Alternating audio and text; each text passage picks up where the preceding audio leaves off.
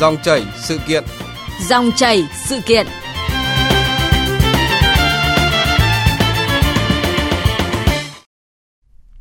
Thưa quý vị và các bạn, những ngày qua, dư luận không khỏi bàng hoàng khi nghe và đọc trên các phương tiện thông tin đại chúng có nhiều vụ thảm án xảy ra. Thậm chí ngày hôm qua tại địa bàn thành phố Hà Nội đã xảy ra hai vụ thảm án đặc biệt nghiêm trọng. Vâng, chúng ta đang sống trong một thế giới phẳng, thông tin rất nhanh nhạy và đầy ấm áp. Chính vì thế mà giữa bộn bề của thông tin ấy không khỏi đau lòng khi có những vụ thảm án liên tiếp diễn ra.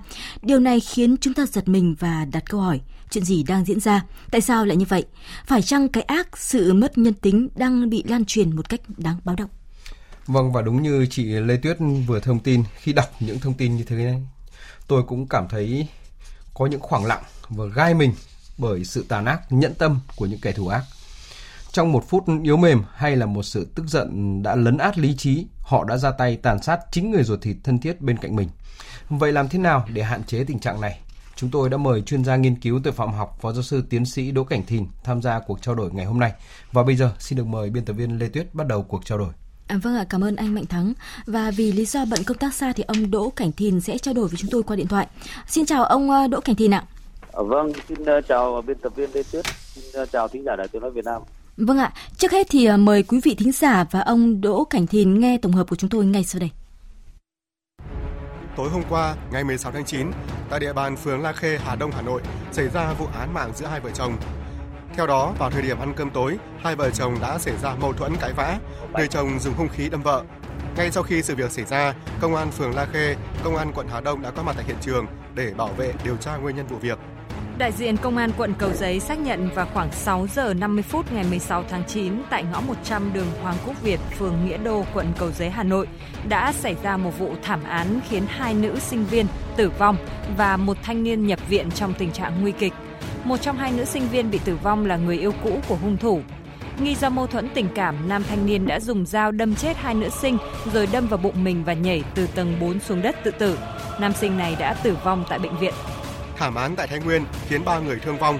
Khoảng 18 giờ 30 tối 14 tháng 9, ông Bùi Xuân Hồng, sinh năm 1956, trú tại phường Thịnh Đán, thành phố Thái Nguyên, đến nhà em gái là bà Bùi Thị Hà, sinh năm 1959, trú tại phường Chùa Hang để giải quyết mâu thuẫn.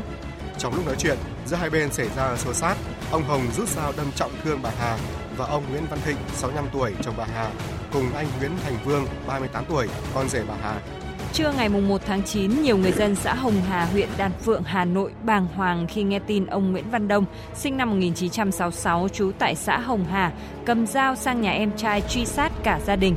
Vụ việc khiến 4 người tử vong. Vâng ạ, thưa ông Đỗ Cảnh Thìn, những vụ bạo lực thảm án không phải bây giờ chúng ta mới nghe thấy, mà có thể là bản thân ông là một chuyên gia về tâm lý tội phạm cũng đã nói rất nhiều trên sóng của Đài Tiếng Nói Việt Nam. Thế nhưng ngày hôm qua thôi ạ, thì trên địa bàn thành phố Hà Nội đã xảy ra hai vụ thảm án khiến cho bốn người bị thiệt mạng. Theo ông thì đây có phải là một con số khiến cho chúng ta cảm thấy bất an, bất an trong chính cái ngôi nhà của mình ạ? À, vâng, à, chúng ta thấy rằng là cái những cái vụ án này nó rất là đau lòng và nó gây một sự bàng hoàng gây cho chúng ta nỗi buồn và dai dứt. Vâng. bởi đó cũng là tâm trạng của rất nhiều người cũng như của chúng tôi. Một vụ án quá đau lòng nó không chỉ ở cái số lượng người bị thương vong mà nó còn nằm ở chỗ những người thân yêu nhất bị sát hại. Vâng. trong đó kể cả những em nhỏ. Những vụ án mà chúng ta thấy rằng là nó nó cảm thấy cái chúng ta buồn vì và dây dứt vì cái những giá trị đạo đức trường tồn cái tính nhân văn của đời sống xã hội trật tự pháp luật đang bị xâm hại và thách thức. Và điều đáng ngại nữa là những vụ án đại thường những ngày vừa rồi xảy ra ngay trong những gia đình trong ngôi nhà mà người ta tưởng đấy là nơi bình yên nhất Vâng. và đây chính là một điều mà làm chúng ta rất dây dứt Vâng. Đó là cái sự dai dứt bởi vì là những cái ờ, người nạn nhân ấy thì chính là những người mà thân yêu bên cạnh ờ, chúng ta và cái giá trị nhân văn đó chúng ta cũng đang cảm thấy bị thách thức. Và thưa ông thì có thể là cái hành lang pháp lý của chúng ta rất đầy đủ và nghiêm khắc. Như những dạng tội phạm như thế này thì cũng đã bị xử lý rất là nghiêm. Thế nhưng mà ngày càng nhiều vụ vi phạm pháp luật liên quan đến mâu thuẫn gia đình và mâu thuẫn cá nhân và xảy ra ở các đối tượng khác nhau rất là đa dạng. Ông có thể cắt nghĩa tại sao lại như vậy không ạ? à, trước hết chúng ta phải thấy rằng là những cái vụ án ấy xảy ra bản thân người gây án nó là sự biểu hiện sự, sự lệch lạc về nhân cách à, những cái điều nhân nghĩa phải trái đúng sai thì, thì với cái đối tượng này đã bị bào mòn trong nhận thức và tư tưởng trong lối sống. Mặt khác chúng ta thấy là cái xung đột cái mâu thuẫn sự hẹp hòi đố kỵ hoặc là thù hằn à, được tích tụ từ rất lâu nhưng không được hóa giải kịp thời. Bên cạnh đó thì chúng ta thấy rằng là những cái mâu thuẫn trong cái cái cái đó được nó lại bồi thêm những cái va chạm những xung đột trong sinh hoạt hoặc cái tranh chấp về quyền lợi. Cho nên là cái sự xuống tay của những người mà mà mà mà có thể xung đột đấy thì một cách quyết liệt và không kê tay đấy Vâng. thì nó đã biểu hiện ra bên ngoài của một cách rất rõ ràng và mạnh mẽ của tất cả sự dồn nén bất ức căng thẳng thù hận chất chứa từ lâu nay Vâng. cho nên các đối tượng bất chấp tất cả và ở đây chúng ta thấy có một vấn đề rất quan trọng là cái nền tảng gia đình và nền tảng giáo dục của rất nhiều đối tượng đã gây án đang có vấn đề rất là đáng suy nghĩ Vâng. Vâng. Như vậy là cái việc mà chúng ta đang đang có một cái vấn đề đặt ra trong xã hội đó là cái nền tảng và giá trị của gia đình và những cái ờ, giá trị văn hóa tốt đẹp thì cũng đang đang có một cái chiều hướng là bị ờ, bào mòn và thay vào đó là những cái tội ác mà khó có thể dung thứ ạ. Vâng, thì chúng ta biết rằng là uh, gia đình là một tế bào của xã hội và cái việc mà ai rồi cũng được cũng có một thời trẻ con và trở thành người lớn, Vâng. trở thành chủ một gia đình. Cho nên là cái những cái, cái bối cảnh như vụ án vừa rồi cho ta thấy một vấn đề là cái giáo dục đạo đức trong gia đình là và môi trường sống gia đình hiện nay đang có những vấn đề mà rất đáng lo ngại Vâng. chúng ta qua nghiên cứu của chúng tôi ấy, qua nghiên cứu của viện tổ học ấy, chúng tôi thấy rằng là cái cái cái môi trường gia đình mà dẫn dễ đến những cái vụ án cũng như là dẫn đến hành vi phạm tội của người trong gia đình nó nó nó có rất nhiều cái nguyên nhân khác nhau Vâng. nhưng mà có mấy cái mô hình mà chúng ta thấy rõ rõ nhất á đó là những môi trường gia đình à, thường là những gia đình đổ vỡ và ly tán Vâng. Đấy. rồi là những gia đình có cái môi trường xã hội à, môi trường gia đình là ờ, trong cái gia đình đổ vỡ ly tán này chúng ta thấy rằng là thường là những gia đình cấu trúc không hoàn hảo Vâng. thì không có cha không có mẹ không có cả cha lẫn mẹ cho lưu lạc cho ly hôn cho chết sớm vân vân Qua một khảo sát vừa rồi chúng tôi tại cái trường giáo dưỡng ấy số trẻ em hư và đưa vào trường giáo dưỡng ấy, thì chúng ta thấy là có 34,4% thiếu hẳn sự chăm sóc của bố mẹ đẻ Vâng. và 4,8% là sống với ông bà nội, ông bà ngoại. 2,4% là sống với cô dì chú bác và 9,1% sống với mẹ bố mẹ dượng, mẹ thì kế của bố dượng hoặc là một hơn 1% là sống một mình lang thang. 14% cơ- phải năm các em sống lang thang. Cho nên chúng ta đang nói là cái gia đình đổ vỡ ly tán là một trong những cái yếu tố để tác động vào nhận thức, nhận thức và hình thành nhân cách và hành động. Cái mô hình thứ hai gia đình mà chúng ta thấy là thường xuyên xảy ra xung đột và bạo lực. Vâng. À, và chính đây là cái môi trường mà ờ, như cha mẹ các thành viên trong không hòa thuận chửi mắng xúc phạm nhau rồi bạo lực thể chất bạo lực tinh thần bạo lực tình dục bạo lực kinh tế vân vân tất cả những vụ án đau lòng nó là nó, nó, nó biểu hiện các hành vi xung đột từ trong gia đình nó tiềm ẩn từ nhỏ Vâng. rồi cái mô hình gia đình cái, cái gia đình có nhu cầu hưởng thụ văn hóa thấp kém Vâng. hoàn cảnh quá khó khăn và điều này thường các gia đình những thành viên gia đình hay có nhận thức lệch lạc hành động thúc đẩy và cảm xúc bản năng Vâng. và tư duy thì rất đơn giản hoặc là gia đình có thiếu phương pháp giáo dục phù hợp có quan điểm sai lầm trong giáo dục con cái như họ quá nuông chiều con cái hoặc quá khắt khe cay nghiệt rồi con yêu con ghét Vâng. ngay cái vụ xảy ra ở trong cái hoài à, đan phượng vừa rồi chúng ta thấy có một vấn đề ở đây cũng có dấu hiệu của con yêu con ghét Vâng. cho nên các con có tị hiểm với nhau tranh giành với nhau Đấy. rồi cũng có một cái dạng nữa mà nó cũng hình thành cái nhân cách xấu cho những người mà khi đi trưởng thành họ dễ trở thành tội phạm hoặc có họ trở thành nạn nhân những người trong gia đình chính trở thành nạn nhân của họ Vâng. như là gia đình thường xuyên có sự không tôn trọng quy tắc cộng đồng thiếu gương mẫu về đạo đức lối sống hoặc mắc các tệ nạn xã hội nghiện rượu này nghiện ma túy cờ bạc ngoại dâm hoặc là thậm chí là phạm tội đấy thì tất cả những cái yếu tố đó là điều đầu tiên tôi muốn nói đến vấn đề những vụ án nó mang tính gia đình Vâng. À, bên cạnh những yếu tố môi trường gia đình thì yếu tố xung quanh cũng cũng tác động Tác động. rất là rất là nhỏ lớn vâng dạ. Vâng ạ. Và qua số điện thoại trực tiếp của chúng tôi ạ, chúng tôi đã nhận được ờ, ờ, tín hiệu của một thính giả. Alo ạ, xin chào thính giả. Alo ạ, Vâng ạ, xin ờ, chào chị và chị có thể giới thiệu tên và đặt câu hỏi cho khách mời của chúng tôi ạ. Ờ, dạ tôi là Loan ở Hà Nội. Vâng, Ờ, tôi đang có một ờ, vấn đề muốn chuyên gia ờ, làm rõ thêm ạ. Là bây giờ tôi thấy thì ờ, ở các vùng ờ, đặc biệt là những cái vùng ven và vùng đang đô thị á thì có một cái ờ, thực trạng là uh, các con cái thì um, ngày xưa các cụ có rất là nhiều đất đai ví dụ như cụ ở đan phượng chẳng hạn. Vâng. vừa rồi thì uh, sau đấy thì con cái là tranh giành tị hiểm lẫn nhau. Vâng. uh, khi mà giá đất lên. Uh, đấy thì uh, cái thực trạng đấy thì không chỉ uh, qua cái vụ vừa rồi đâu mà tôi chứng kiến rất nhiều. Chưa đến cái mức độ mà uh, kém viết như cái vụ ở đan phượng nhưng mà có nhiều um, nhiều nhiều anh em là cũng mất tình anh em uh, thì, thì xin chuyên gia cho biết là cái thực trạng đấy thì qua các vụ án mà uh, liên quan đến tội phạm học ấy nghiên cứu của mình thì nó có phổ biến hay không? Và uh, cái vấn đề đấy thì theo ông thì các um, bậc cha mẹ khi mà có tài sản uh, để lại cho con cháu thì nên có cái cách uh, phân chia như nào? Phân chia ứng xử như nào để con cái người ta thấy rằng không phải là cứ trông chờ vào cái khối tài sản mà cha mẹ để lại uh, để để mà tị nạnh nhau để về đòi hỏi phải chia đều về thế nào thế kia á.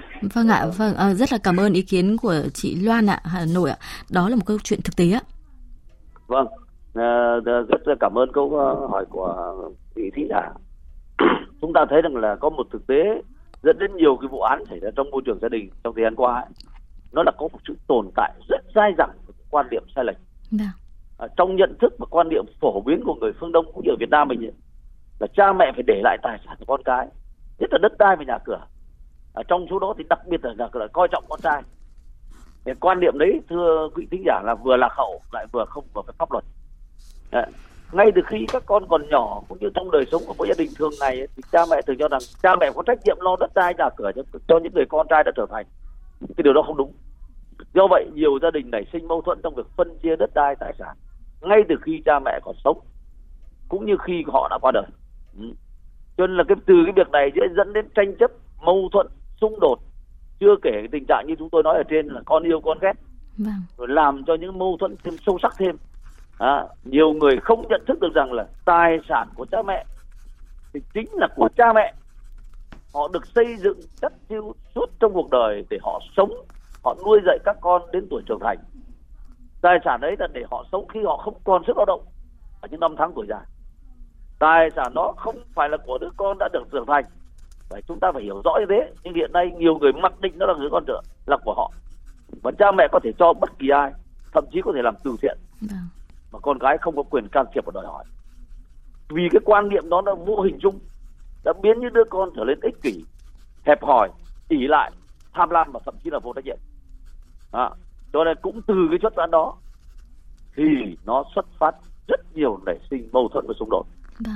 cho nên ở đây như ý của vị thính giả cho rằng là phải giáo dục các con biết rằng các con phải tự trách nhiệm với chính bản thân mình. Khi đã người trưởng thành phải lo đến của mình cuộc đời của mình cuộc sống của mình và phải có nghĩa vụ theo luật hôn gia đình phải có nghĩa vụ chăm sóc nuôi dưỡng cha mẹ khi à phụng dưỡng cha mẹ khi tuổi già à, cho nên là ở đây không phải cái miếng bánh để mà chia phần vâng. mà cũng để anh em xung đột với nhau vâng. và đây chính là phải ý thức được điều đó ngay từ nhỏ đã có ý thức đó vâng. và cha mẹ nếu có tài sản thì chúng ta cũng cần phải rất rõ ràng mạch lạc công tâm à, và công bằng trên cơ sở luật pháp trên cơ sở đạo đức trên cơ sở quan hệ của từng gia đình vâng. thay vì là chúng ta lại phải nghe theo con nọ chiều theo con kia hoặc là chiều theo những hoặc làm những gì nó trái với đạo đức hoặc trái với cái cái cái gọi là cái cái, cái truyền thống của xã hội của của, của gia đình vâng. dẫn đến nó nó dẫn đến cái mâu thuẫn trong những người trong gia đình và từ đó đẩy đẩy sinh ra những cái vụ án thậm chí nhiều khi anh em ruột thịt chém giết lẫn nhau. Vâng. Vâng, và qua số điện thoại chúng tôi đã tiếp tục nhận được ý kiến ờ, của thính giả. Alo ạ, xin chào thính giả. À, chào chị ạ. Vâng ạ, xin chào chị và chị có thể giới thiệu tên và đặt câu hỏi cho khách mời của chúng tôi ạ. À, alo ạ. Vâng ạ.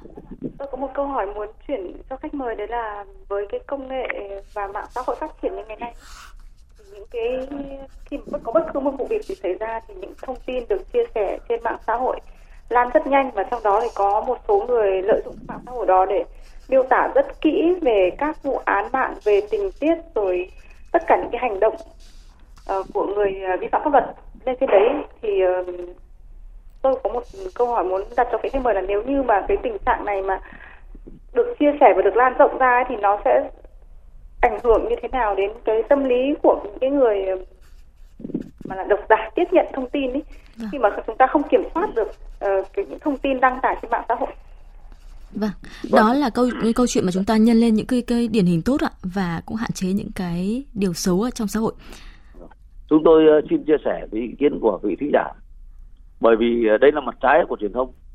À, chúng ta biết là khoa công nghệ phát triển và đặc biệt công nghệ thông tin nó đem lại rất nhiều cái giá trị lớn cho đời sống con người nhưng đằng sau nó có quá nhiều những điều mà chúng ta cần phải lo lắng và một cái vấn đề như là vị thị giả vừa trao đổi chúng tôi thấy rằng điều rất đúng.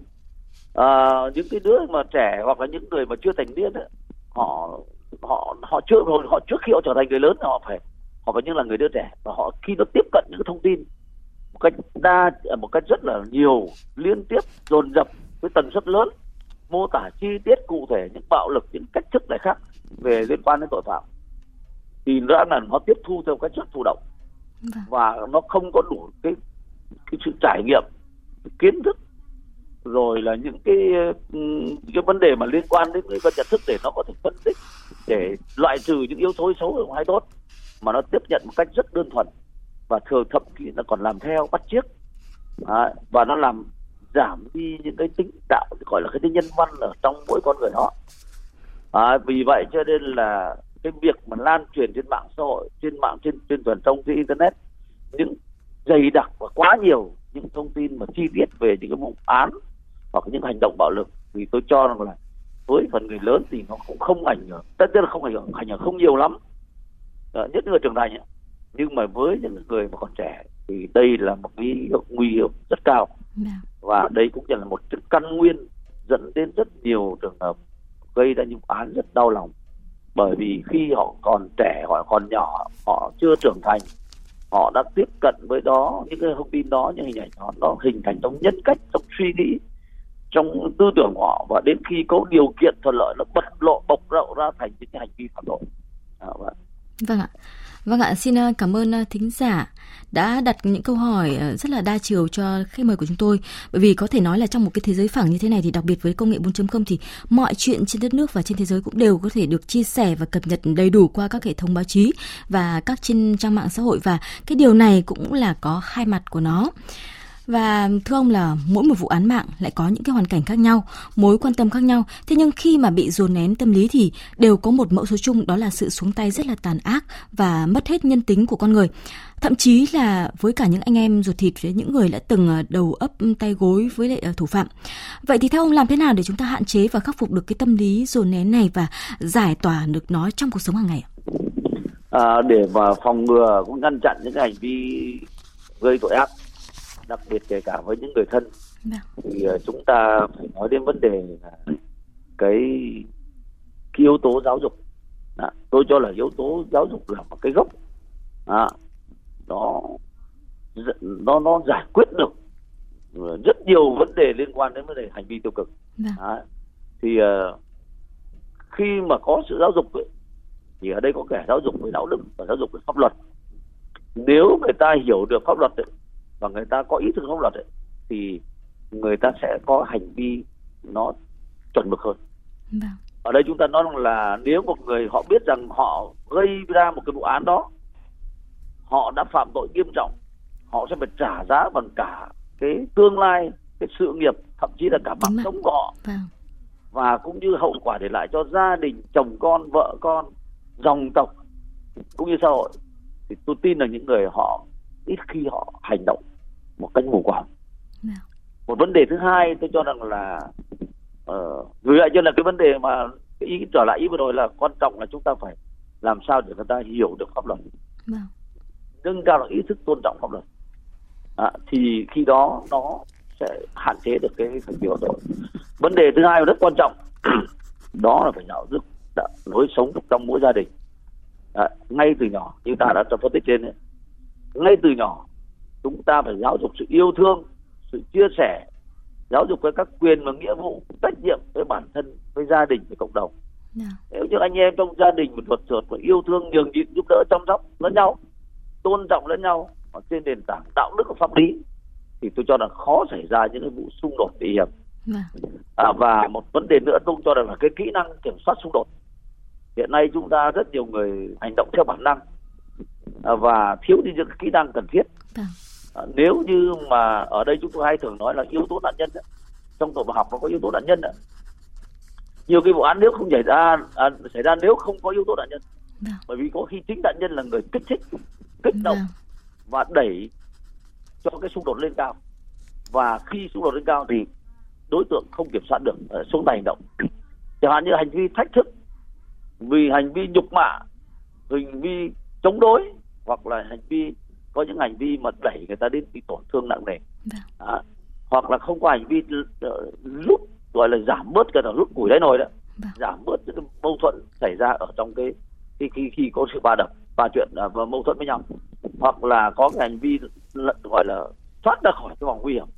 Đã, thoát khỏi thoát đạn vâng thì vâng. sẽ giảm bớt được những hậu quả đáng tiếc. Vâng Đấy ạ. là những vấn đề tôi cho là rất là quan trọng ạ. Vâng ạ, đúng là như vậy ạ. Việc mà hung thủ gây án thì có rất nhiều nguyên nhân để dẫn đến một cái hành động như vậy. Và khi mà chúng ta nhìn lại vụ án ở tại Thái Nguyên vào ngày hôm qua thì khiến cho chúng ta cũng phải có một cái góc nhìn khác. Đó là cái vụ việc này là một cái bức thư để lại của người anh tức là hung thủ. Và khi mọi uất ức đã bị dồn nén thì chính những nạn nhân cũng không thể vô can. Vậy theo ông thì trong tình huống này thì chúng ta cần phải nhìn nhận như thế nào về câu chuyện này?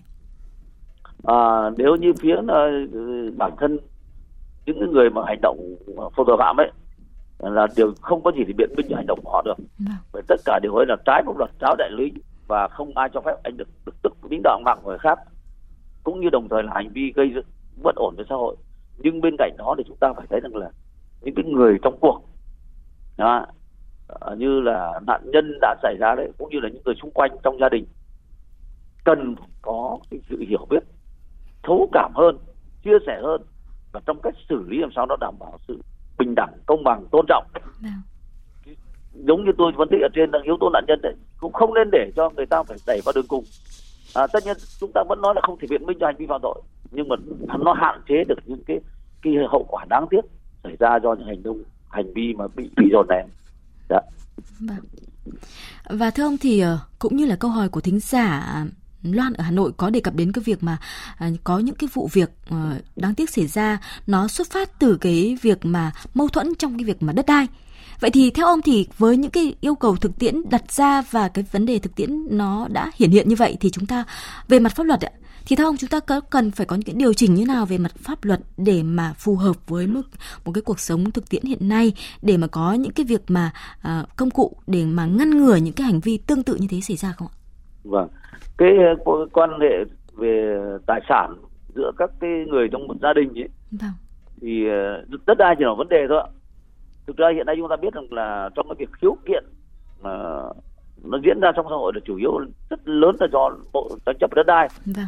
thì cái tranh chấp đất đai nó hoàn toàn khác với cái câu chuyện mà các vụ án xảy ra trong gia đình do cái chuyện tranh chấp về tài sản vâng. trong đó gắn với đất đai tôi cho rằng là đối với pháp luật hình sự của Việt Nam là chúng ta vừa có tính nhân đạo vừa có tính tiến bộ và cũng đủ sức gian đe tội phạm tôi cho là rất là là, là, nghiên cứu luật pháp của một số nước chúng tôi rằng pháp luật Việt Nam mình là rất là ban hành cũng khá đầy đủ và kịp thời vâng.